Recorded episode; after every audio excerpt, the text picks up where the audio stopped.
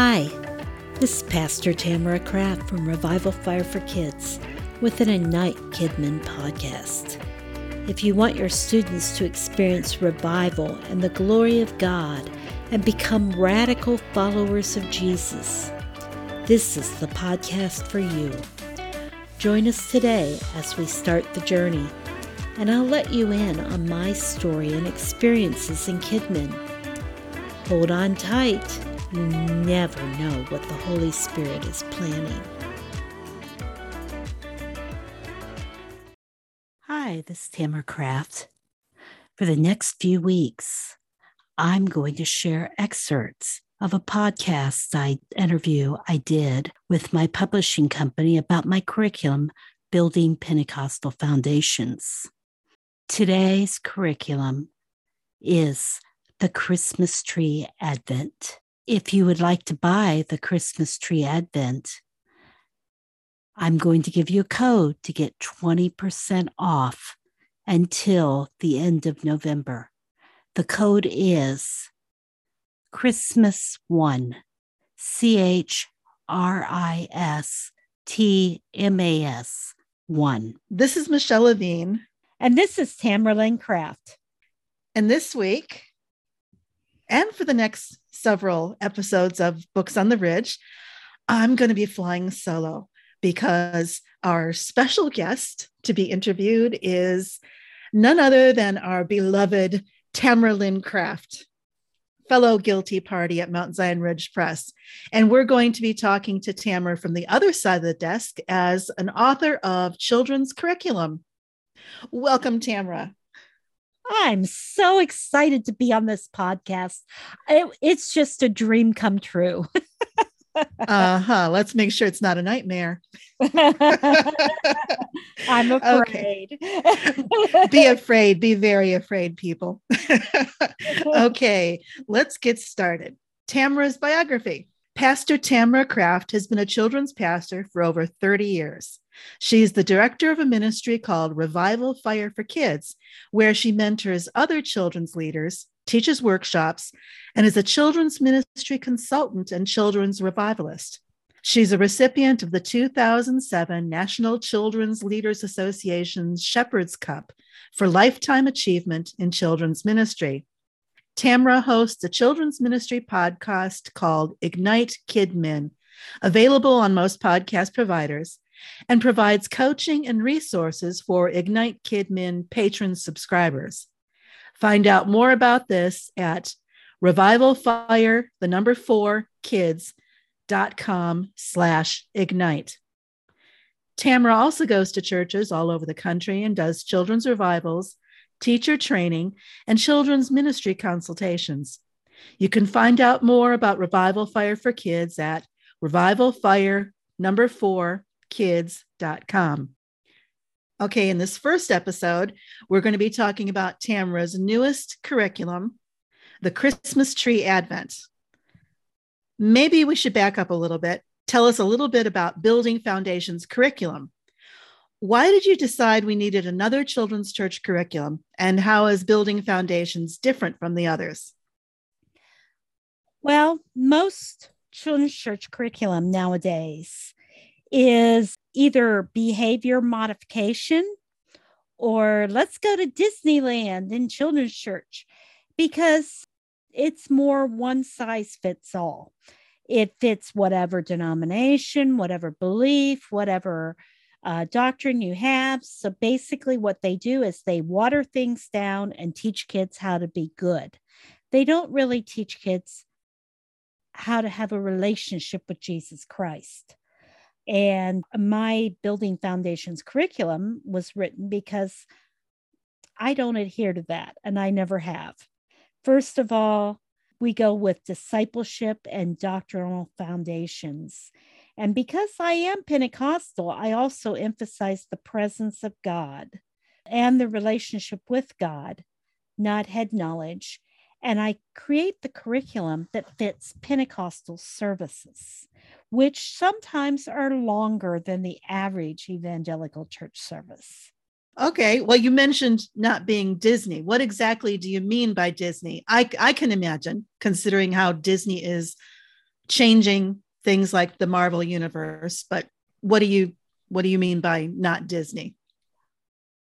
Well, Sam Luke, who is a children's ministry blogger, summed it up really well. Basically, the mentality of church nowadays is we have to bring kids in and we have to make sure they have fun so they want to come back.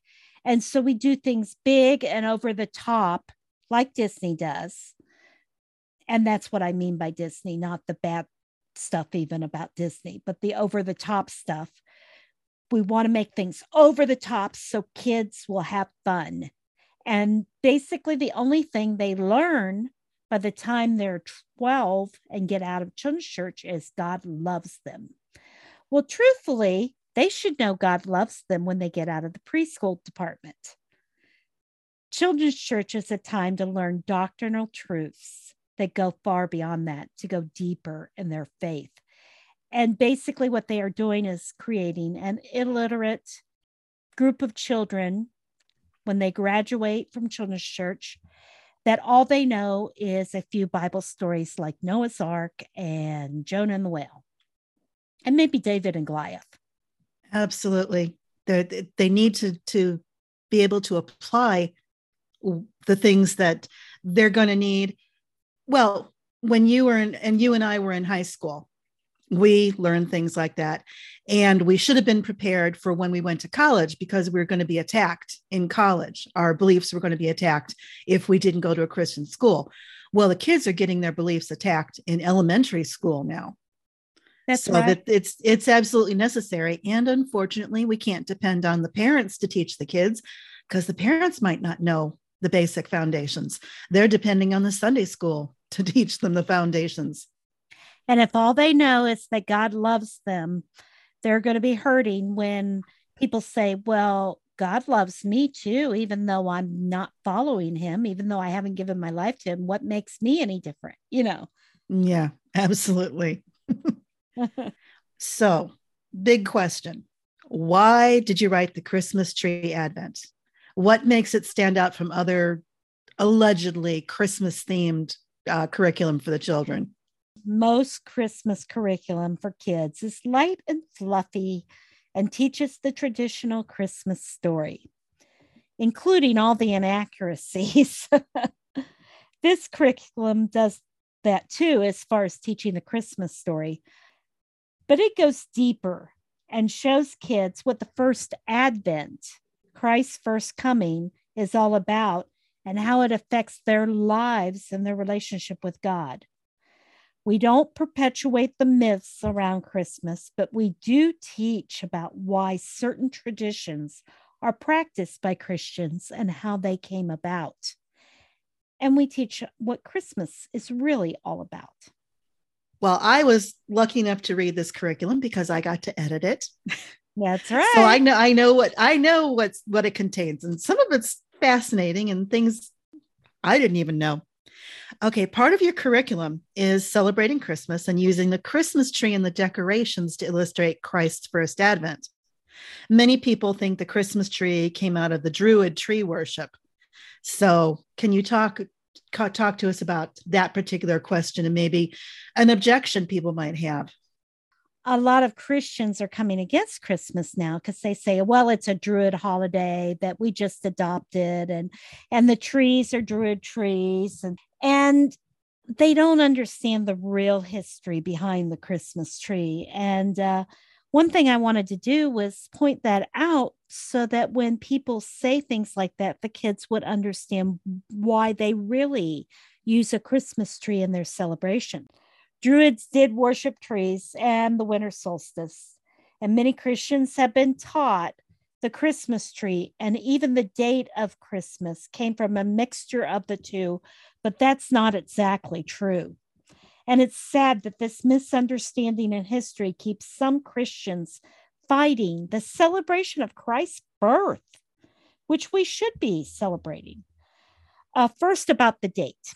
It is true Christ was not born on December 25th. When Druids became Christians, they wanted to celebrate Christ's birth, not the winter solstice, so they picked a date. But we don't know when Christ was born. If we did, we could make sure we picked the right date to celebrate his birth on. But the important thing is to celebrate the first coming of Christ, not what date we celebrate. So to me, that doesn't even uh, enter into it. But as far as the tree, we decorate evergreens. The Druids worship oak trees. There are many stories about the origin of the Christmas tree. One of my favorites is about Boniface and the Thor's oak.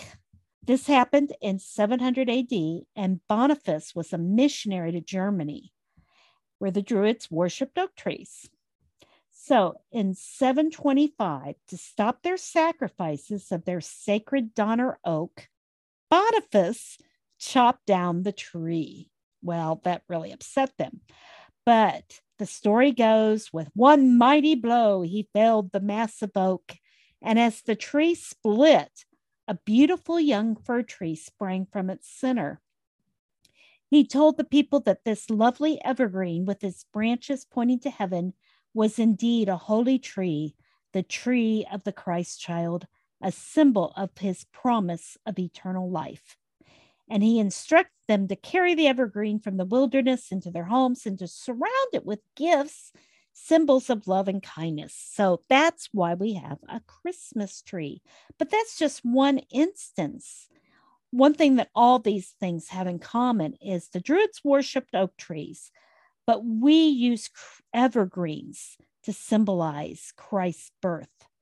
And uh, we do that for many reasons. First of all, Jesus gives eternal life, just as the evergreen is eternally green. And Christ was hung on a tree to forgive us of our sins. So these traditional trees also symbolize that.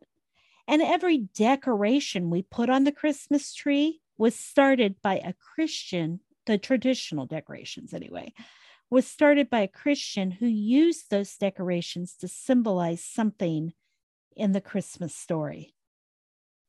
So rather than teach that Christmas is wrong, I prefer to teach why we celebrate. And throughout the Old Testament, God commanded his people to celebrate these great events that happened. Christ's first advent, his birth, is one of the greatest reasons to celebrate. Absolutely.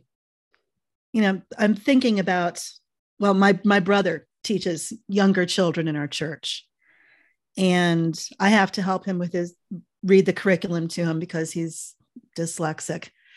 But there's so much that they offer to the children um, for, for telling the Bible stories. And there's so much that the kids need to learn and the application. And making the um, the curriculum um, relevant to the season, I, I think is very important. Just to fight anything that the children are going to be getting in school or any kind of you know social clubs they might belong to. I know years ago there was a trend put Christ back in Christmas. Yes. And we need we need to keep doing that. So is there anything else um, that you want to point out about the Christmas tree Advent that makes your Christmas children's church curriculum different from what's out there right now? Well, first, we teach the meaning of Advent. Advent means coming. So, Christmas is the first advent or coming of Christ to the earth when he was born. And so we're celebrating his first advent. Too many evangelicals stay away from the Advent word and the Advent candles and celebrations. They don't understand the symbolism, but it's an important part of celebrating Christmas as Christmas. Also, we talk about the different traditions for celebrating and teach what they represent. That way, the children know why they put different balls on the Christmas tree, why they put an angel or a star on top, why they use an evergreen tree, all these different things. They understand the Christian symbolism behind each of them. We also teach the real Bible story. For instance, the wise men didn't show up until a year or two after Christ was born. They were not at the manger scene, although it makes a pretty nativity. and the Bible doesn't say how many there were, only that they brought three types of gifts. It's important to teach children the true story and not add all these fables, because if we only teach half truths, when they find out the real truth, they'll think of the Christmas story as a fairy tale. Uh, we don't want to do that. We want to teach them the truth. But most importantly, we teach how Christmas affects these children and their relationship with Jesus Christ. Absolutely. I remember getting in arguments with people who were adamantly against having the wise men in the nativity scene and other people who were like you're gutting the christmas story. You can't you have to have and it's like it's right there in scripture. It says and and somebody pointed out that in in with the shepherds it's the baby but with the wise men it's the child and his mother in the house which means they moved i mean did you take do you take a newborn child and, and move him absolutely and you know what i have wise men in my nativity scene too. But what I do is I put them outside of the manger scene where the shepherds are. Uh-huh. They're coming toward the Christ child. On their way, but not not there yet. Not there yet. Yeah. not quite there yet. okay. So how long did it take you to put the curriculum together? Did you do a lot of research ahead of time or was this research you already had maybe waiting that you you had read somewhere you put it aside saying this is going to be useful someday did you set out doing research and did you learn anything that you didn't know as you were putting the book together well first about how long it took. I have blogged and taught all of this so long because I've before i was a children's evangelist i was a children's pastor for 20 years. And I researched and taught this constantly because we had some old biddies in our church who didn't want to celebrate Christmas and didn't think there should be a Christmas tree. And so I did research all this years and years ago. So when I actually sat down to write, it only took me about a month. But that is not the norm. you were prepared. I was prepared in this case. But as far as what I learned that I didn't know, one of the most exciting things I learned was about the wise men. The my, wise men were from the east, so many people think, oh, China or or the Orient or something like that. But it's more likely they came from Persia. And I read somewhere many years earlier, the prophet Daniel was in charge of these wise men and probably taught him to expect the King of Kings that was born going to be born in Bethlehem.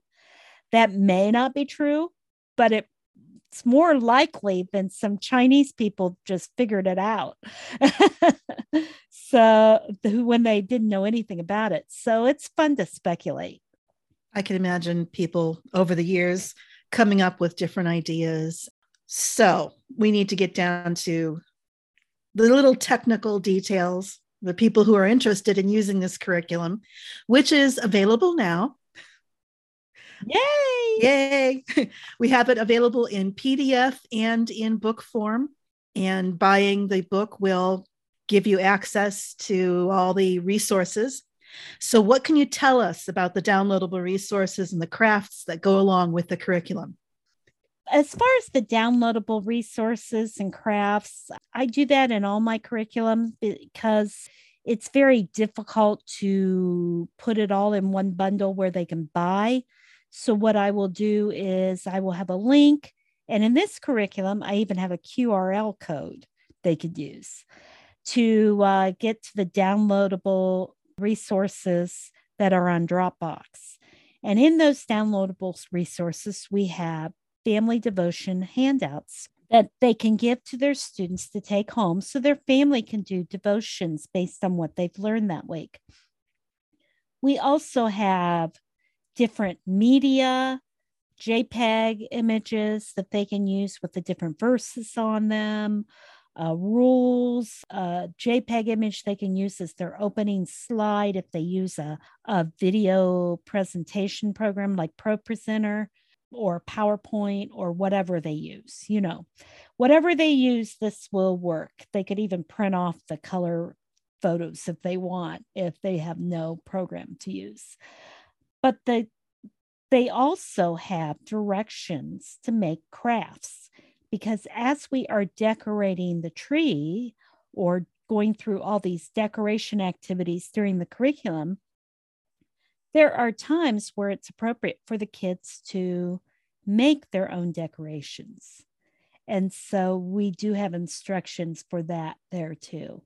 We also have the five rules slides, which are uh, the rules for children's church that they can use with the curriculum theme on the rules. Like the rules are sit up straight, listen up, hush up, don't get up and run around, and worship up. So that are those are our five ups. I thought those were they're cute. And I wish I wish some of my Sunday school teachers had applied those rules when I was in Sunday school. Okay. Now, I know the answer to this question, but of course, we're asking this to educate our listeners. Once this book is out, what are you what are you working on right now? What are your plans for the near future for next year? Are you going to be having more curriculum since you did Christmas? Are you going to be having Easter focused curriculum? Or is that something you haven't considered yet? I am planning on working for a while on curriculum only before I start another novel. There are a number of curriculum quarters I still want to write. In fact, I have them all laid out in my OneNote of different ones I want to write and the the lessons I would put in each one.